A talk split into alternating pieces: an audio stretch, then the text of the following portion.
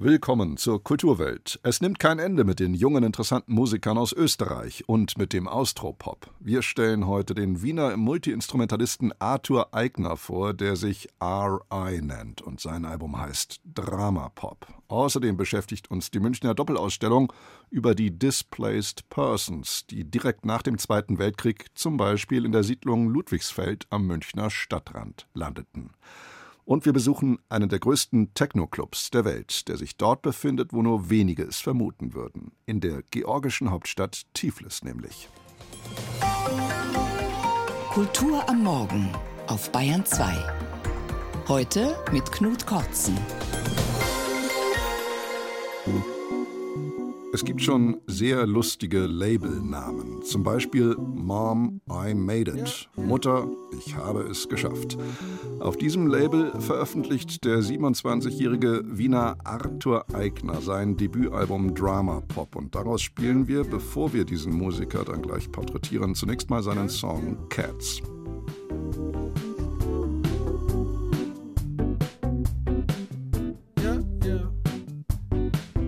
When I'm hundred years old, I'll be sitting there alone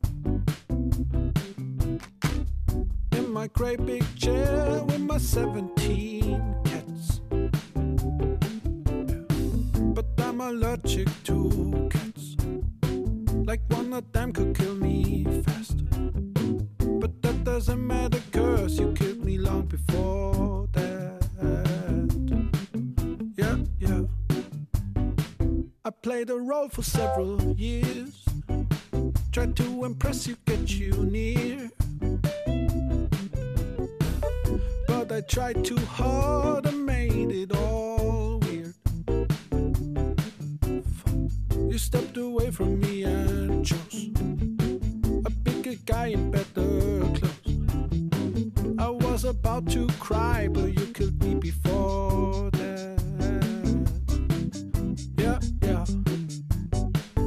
that I'm dead, I sing. Baby,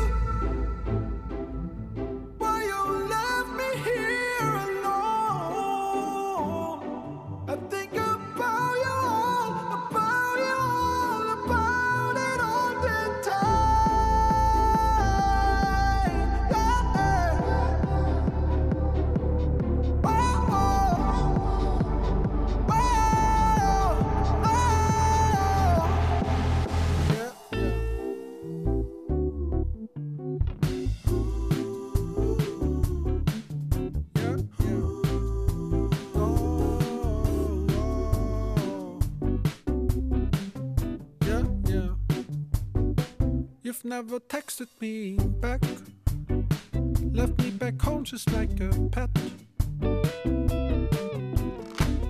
Oh, you broke my heart. I feel so sad and bad. You stepped away from me and chose a better guy in richer clothes. I was about to cry, but you killed me before that. Yeah, Now that I'm dead, I sing.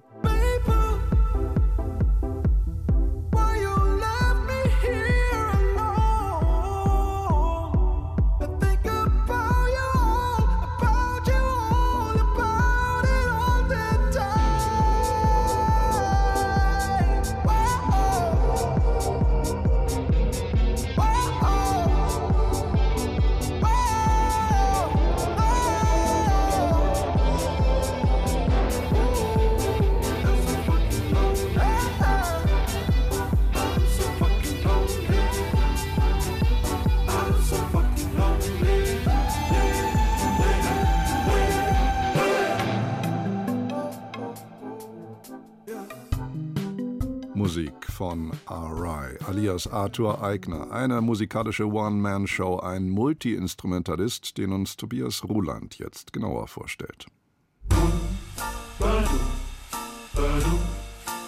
Arthur Eigner alias R.I., das ist der Typ, der zig Instrumente beherrscht, aber keine Noten lesen kann. Der Typ, der es schafft, über 1000 Mal das Wort Rhabarber in einen Song einzubauen, ohne dass es uns groß auffallen würde. Weil das Lustige ist, auch wenn es komisch klingt, immer zu Hause ein Mikrofon stellt und 40 Mal aufnimmt und sich das dann einfach anhört in Summe, dann kann man sagen, was man will. Es klingt extrem unterhaltsam. Das heißt, einmal nur für diese Stellen alleine habe ich schon einmal um die 60, 70 Spuren. Er ist der Prototyp von einem musikalischen Einzelheinz, ein Laptop-Frickler, ein akribischer Beatbastler und Soundschichten-Tortenbäcker. Also ich glaube, der größte Song, den ich bisher gemacht habe, der hatte 900 Spuren. Ich musste mir dafür dann auch äh, dementsprechend in der Lockdown-Zeit noch einen viel, viel stärkeren Computer zulegen, der das überhaupt aushalten konnte, was ich da mache.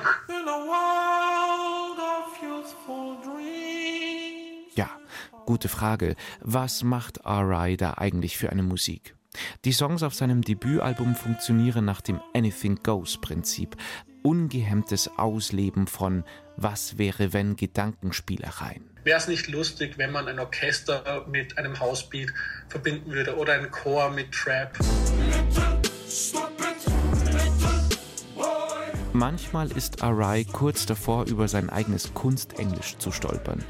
Ich wünschte, wir hätten uns früher getroffen. I wish we met earlier. Klingt bei Arai dann halt so. I wish we met earlier. Dramatische Pausen, dramatische Chöre, dramatische Streicher. Das alles gibt's selbstverständlich auch zu hören auf diesem Album, das Drama Pop heißt. Aber R.I. hat den Definitionsrahmen für seine Idee von Drama Pop noch ein bisschen weiter gefasst. Pop präsentiert auch für mich den Begriff von, dass es aufpoppt, dass es sehr impulsiv plötzlich kabum macht und plötzlich was, was völlig Unerwartetes passiert. Und ich finde, Drama Pop ist ein wunderschöner Begriff, der dieses Kindliche, aber auch Theatralische irgendwie schön zusammenfasst. Es hätte ein Kind einen echten Superman-Anzug plötzlich. Also es ist so total verspielt und es macht, was es will. Es lässt sich nicht einschränken. Ja, es ist am Ende einfach sehr ehrlich. Und das ist auch, was ein Kind für mich ist. Ein Kind ist sehr kreativ und ehrlich und sehr direkt und unbeschämt. Stay with me. A-R-A-I und dann schon wieder so ein verspielter Überraschungs-RI-Effekt. Mitten auf dem Album platzt plötzlich so ein übertrieben gut gelaunter Typ wie aus einer TV-Dauer-Werbesendung auf die Bühne, um das Publikum für den Protagonisten dieser Platte anzuheizen, der gar nicht anders kann, als das Ganze musicalhaft aufzuziehen. Es geht viel auf meine Teenagerjahre zurück, wo ich manchmal bestimmte Lebenskrisen, Liebesprobleme als viel zu dramatisch und ernst wahrgenommen habe und dann mir dementsprechend auch das Herz zerbrechen lassen habe. Finde ich, ist das immer schön, wenn man das dann im Nachhinein nochmal so versucht quasi darzustellen, wie ein, also in dem Fall jetzt als Musikalbum, aber auch ein bisschen wie ein Musical. Derzeit genießt er seinen Überraschungserfolg in seiner Heimat Österreich. Ausverkaufte Konzerte und eine textsichere Fangemeinde. Ein ganz echtes Drama gibt's dann aber leider auch um das Debütalbum Drama Pop. Problem ist Arais spontan ausgedachter Künstlername Arai. Genauso heißt nämlich auch eine japanische Motorradhelm-Traditionsmarke. Es wäre jetzt lustig, wenn ich jetzt sagen würde, ah, das ist meine Marke. Aber ja, vielleicht kommt eines Tages der Tag in der Zukunft, wo ich bei Google höher priorisiert werde als, als die Helmmarke three, four. Wir prognostizieren ein Kopf an Kopf oder besser ein Kopf an Helmrennen für die nächste Zeit. So oder so, es bleibt alles wahnsinnig dramatisch. Mehr von RI im Laufe dieser Sendung.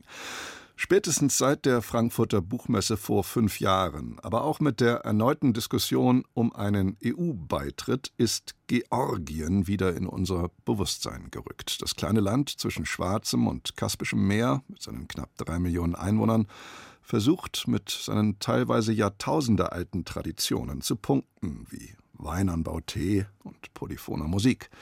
Georgien steht seit einigen Jahren aber auch für eine ganz andere Szene. Techno als Protestbewegung. In der Hauptstadt Tiflis, unter dem alten Sowjetstadion des Fußballclubs Dynamo Tiflis, sind jedes Wochenende weltweit bekannte, aber auch unbekannte Größen der Techno-Szene zu erleben. Aus Deutschland, aus Skandinavien, Großbritannien, den Vereinigten Staaten.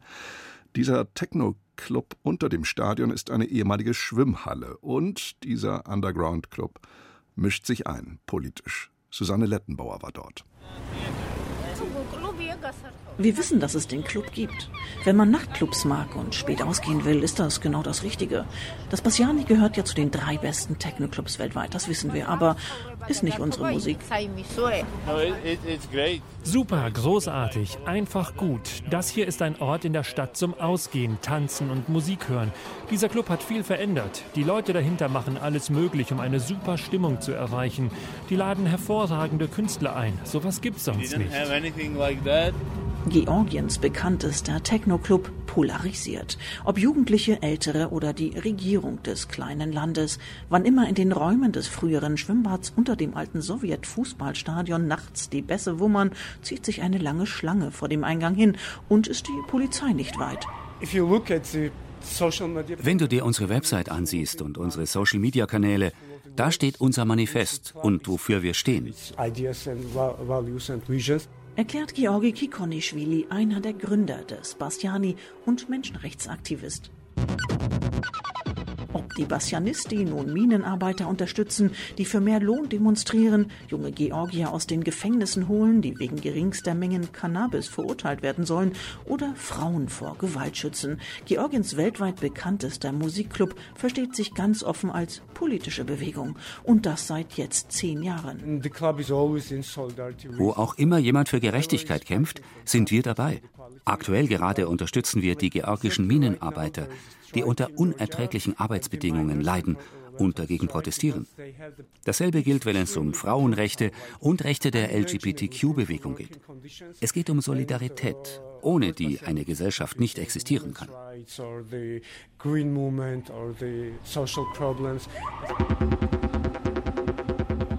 Im Bassiani ist man nicht nur rein lokal im Untergrund unter dem Fußballstadion, sondern auch programmatisch. Wo sonst könne man denjenigen Georgiern, aber auch Ausländern und auch derzeit Russen einen Ort bieten, wo sie als Schwule, Lesben, Transpersonen, Menschenrechtsaktivisten oder auch Religionskritiker nicht angefeindet werden.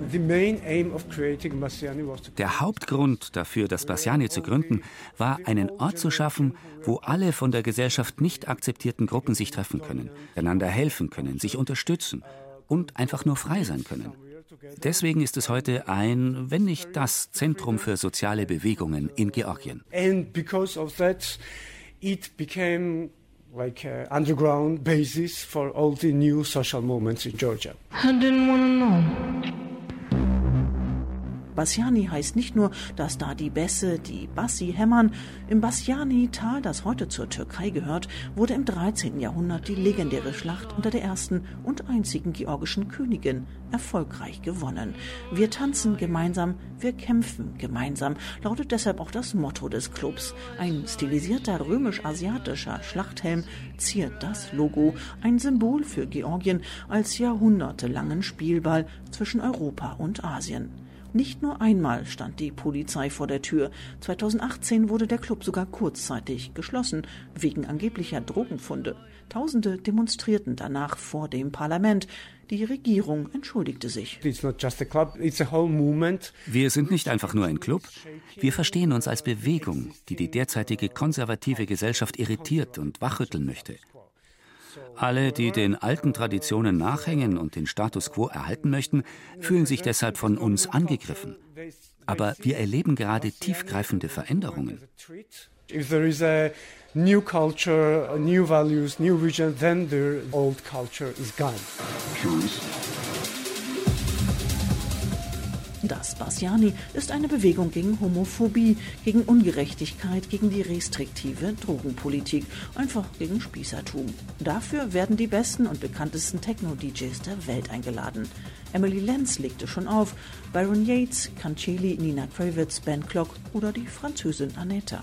Im Herbst geht es auf Welttournee in befreundete Clubs wie das Berghain in Berlin.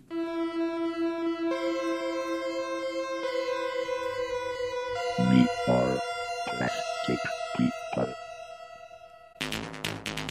In Tbilisi, wenn kein Fußballspiel ist, treffen sich gut 2000 Techno-Fans Freitag, Samstag, Sonntag und an Feiertagen in dem alten Schwimmbad. Zwei Tanzflächen, Techno und Hausmusik. Ein Ticket erhält man nur online unter Angabe des Namens. Damit soll sichergestellt werden, dass der Ort ein Rückzugsort bleibt und weiterhin alternativ aufmüpfig gegen den Mainstream. Das Gute an dem Kampf mit der Regierung ist, dass wir immer größer und bekannter werden. Es ist einfach so. Was einen nicht umbringt, macht einen nur noch stärker.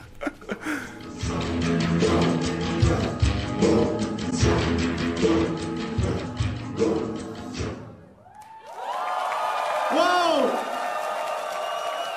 Decent ending for our party manifesto. Susanne Lettenbauer berichtete aus Tiflis oder Tbilisi. Das hier ist ein weiterer Song des Österreichers Arthur Eigner bzw. R.I. We Cry.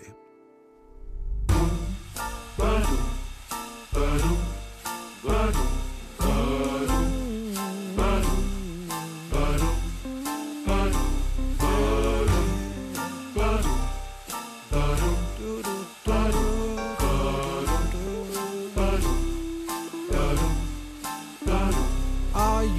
you? Are you lost in thoughts like I am? Is something inside you dying? And now you're trying to blame the world. But all around the world, everybody cries. All around the world.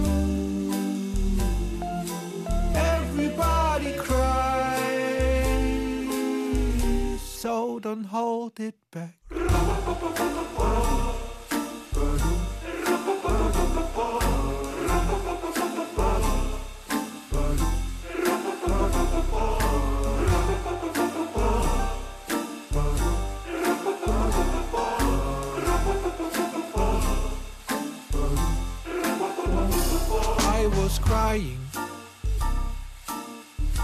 Mama hit my bum, I was six, I was lying. I just showed a song to my friends, they're not vibing. Fuck.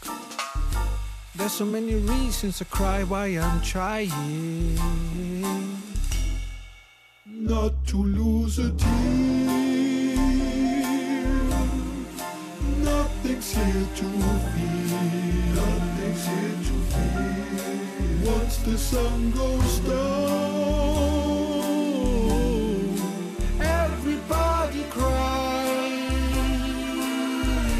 So don't hold it back.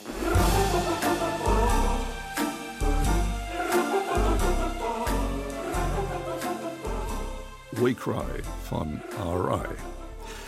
Heute Abend wird in München eine große Doppelausstellung über Displaced Persons eröffnet, also über jene heimatlosen Menschen, die als Kriegsgefangene, KZ-Häftlinge, ehemalige Zwangsarbeiter dem NS-Terror nur knapp entronnen waren. Diese verschleppten, vertriebenen, geflohenen, die jüdischen Displaced Persons nannten sich der Rest der Geretteten, bildeten eine höchst heterogene Gruppe. Etwa 100.000 Menschen lebten 1945 allein in der bayerischen Landeshauptstadt. Im Jüdischen Museum und im Stadtmuseum München erinnert man in zwei parallelen Ausstellungen nun an diese Menschen und ihr Schicksal. Unser Reporter Tobias Krone war gestern in der Siedlung Ludwigsfeld unterwegs, denn dort am Münchner Stadtrand befindet sich die größte noch erhaltene Wohnsiedlung für Displaced Persons. Und es leben noch Zeitzeugen dort. Da war zum Beispiel der Sohn eines ehemaligen SS-Mannes. Also die waren auch Flüchtlinge, die kamen aus dem Sudetenland. Am Kaffeetisch bei Anush Thiel. Die Frau in den 70ern weiß viel über ihr Viertel hier draußen und über seine schon immer diverse Nachbarschaft. Er war ein lieber Kerl, mit dem ich aufgewachsen bin. Aber der Vater eben ein Nazi, ja. Und von dem jüdischen jungen Mann war eben der Vater Jude, ja. Und dann ist er hier geblieben. Das waren eben dann auch die Peace, die hier gelandet sind. Aber ich glaube, die einen wussten so von den anderen gar nichts, ja. Und haben die beiden sich irgendwie verstanden? Da haben sich alle verstanden. In Ludwigsfeld versteht sich jeder. Da ist es wurscht, was für eine Herkunft man hat, ja. Das ist gar kein Thema. Ludwigsfeld. Umgeben von Autobahn, Stromautobahn und Maisfeldern stehen hier seit genau 70 Jahren diese schlichten, dreigeschossigen Wohnblöcke, beschirmt von hohen Bäumen. Anno Stiel, Ende 70, zierliche Gestalt, dunkle, leuchtende Augen, führt durch ihr Viertel. Es wirkt wie ein Dorf, fast jeden grüßt sie. Immer wieder kommen ihr die eigenen Enkel entgegen. Eine Siedlung erbaut von der jungen Bundesrepublik, die Bewohner lange auf Abstand gehalten. Einmal in der Stunde kam ein Bus so ungefähr in der früheren Zeit. Wir haben alle gefroren. Es war schon ein Elend, dass nur diesen einen Bus gab. Den haben sie ja dann Knoblauch-Express auch genannt. Ein Viertel gebaut Anfang der 50er Jahre für etwa 3000 Menschen. Offiziell heimatlose Ausländer bezeichnet. Menschen mit Bleiberecht, aber ohne Wahlrecht, deren Heimatdörfer der Krieg zerstört hat, die oft zu krank sind für ein Visum in die USA, wie Arno Stiels Vater, ein Armenier, der in der Wehrmacht kämpfen muss und nach dem Krieg versucht, seine deutsche Frau und seine hungernde Familie durchzubringen. Um meine Eltern nicht zu denken, habe ich oft Gras gegessen. Ich habe so diese Kleeblätter und viele so bestimmte Sachen. Mir hat jemand gesagt später, das war gar nicht schlecht, weil das ist gar nicht so ungesund auch. Ja. Das war natürlich keine Ernährung. Ich war spindeldürr, obwohl ich winzig klein war. Mehrmals wird die kleine Anusch als Schülerin wegen Unterernährung auf Kur in die Schweiz geschickt. Die Aufenthalte hat sie in guter Erinnerung, die Schule in München eher nicht. Ich bin so geschlagen worden von dieser Lehrerin, die das mit dem dreckigen Gesindel gesagt hat. Da mussten immer fünf Kinder nach vorne kommen, zwei Kalmücken, die Kalmücken sind die Mongolen, zwei Brüder und ein kleiner Halbserbe, eine Aserbaidschanerin, halb Aserbaidschanerin und ich. Vielleicht hat die an uns irgendeine Schwäche oder irgendwas erkannt. Wir haben die Hausaufgaben nicht verstanden, die Textaufgaben und so. Und dann raus, ihr wisst schon wer. Und dann sind wir fünf, wie so Gefangene, da raus. Und die hat mit dem Rohrstock so auf uns eingeschlagen. In Ludwigsfeld dagegen habe es keinen Rassismus gegeben. Hier habe sie Frieden erlebt zwischen Menschen, die aus der halben Welt nach Deutschland kamen und die lange Zeit nicht wussten, dass ihre Siedlung auf einem ehemaligen Außenlager des KZ Dachau stand. Offenbar war das Lager von Behörden verdrängt worden. Heute erinnert eine steinerne Gedenktafel an der letzten verbliebenen Baracke an die Vergangenheit. Damals eine unerwartete Entdeckung. Man ist sich dessen durchaus bewusst, was hier einmal war, aber wenn Sie miterlebt haben, wie sich das Leben hier entwickelt hat, dann haben Sie auch verstanden, dass aus einem sehr bösen Ort ein sehr guter Ort werden kann. Und ich glaube, das haben die Leute hier aus diesem Ort gemacht, einen guten Ort, der vorher wirklich ein schlechter Ort war. Oresia Poletko steht auf ihrem Balkon im dritten Stock und blickt in die Baumkronen.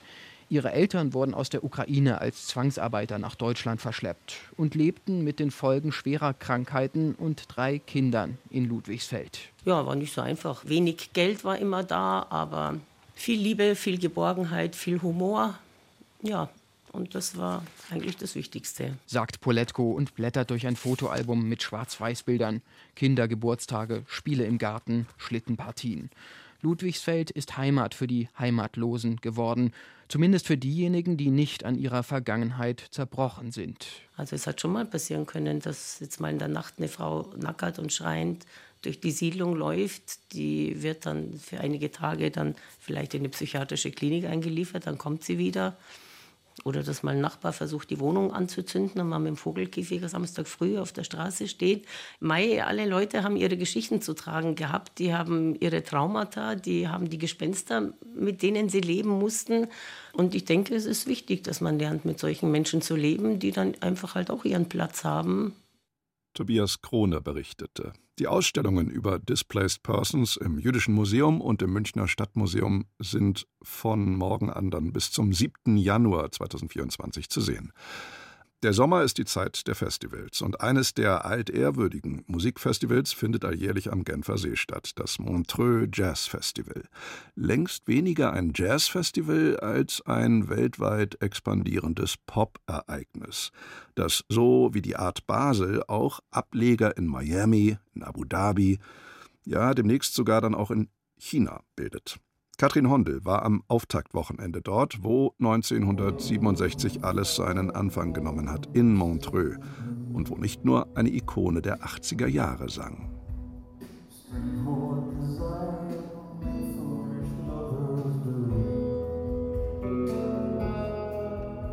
Im schwarz-silbernen Glitzer-Jacket lieferte Chris Isaac am Sonntagabend in Montreux eine perfekte Show. Nicht nur auf der Bühne, Chris Isaac mischte sich auch singend unters Publikum. 80er-Feeling im legendären Strawinski-Saal.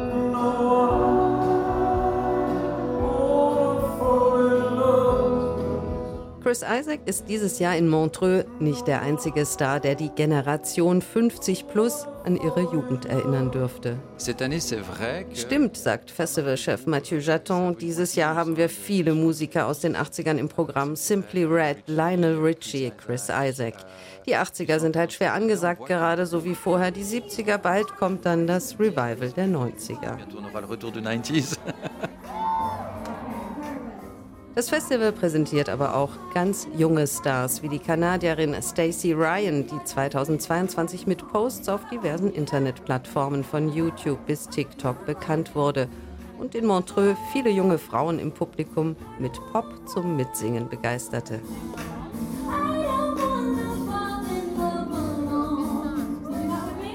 Wo Montreux Jazz Festival draufsteht, ist also sehr viel Pop drin. Aber eine Namensänderung kommt für Festivaldirektor Mathieu Jaton nicht in Frage. Non, on changera pas parce que Auf keinen Fall. Montreux Jazz ist eine Marke, die für gewisse Werte steht. Hier ging es noch nie um eine puristische Vorstellung von Jazz. Jazz ist für uns eine Geisteshaltung und kein bestimmter Musikstil. un état d'esprit pour nous plus qu'un style musical. In Anführungszeichen richtigen Jazz gibt es übrigens weiterhin im prallen Festivalprogramm. Zum Beispiel mit dem virtuosen Pianisten Amaro Freitas aus Brasilien. Sein Auftritt war auch ein bisschen Werbung für Montreux Jazz Rio im kommenden Oktober, den brasilianischen Ableger des Festivals. Auch in China gibt es im Herbst Montreux Jazz Konzerte.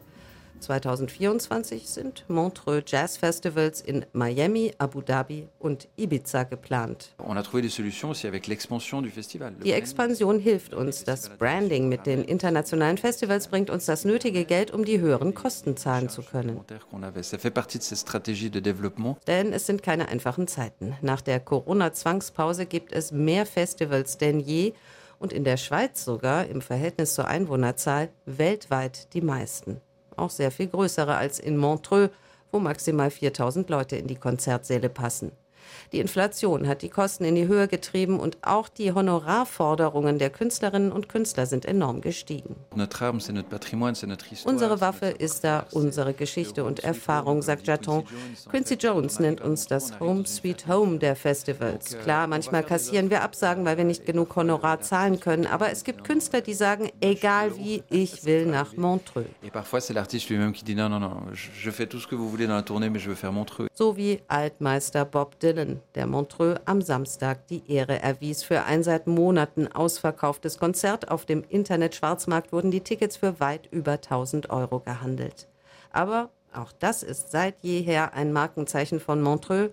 Neben den beiden Konzertsälen mit den Top-Acts gibt es am Seeufer und in der Stadt noch elf Bühnen und bis 15. Juli Dutzende Konzerte. Umsonst und draußen. Aus Montreux berichtete Katrin Hondel. Und das war's von der Kulturwelt für heute. Danke fürs Zuhören, sagt Knut Kautzen.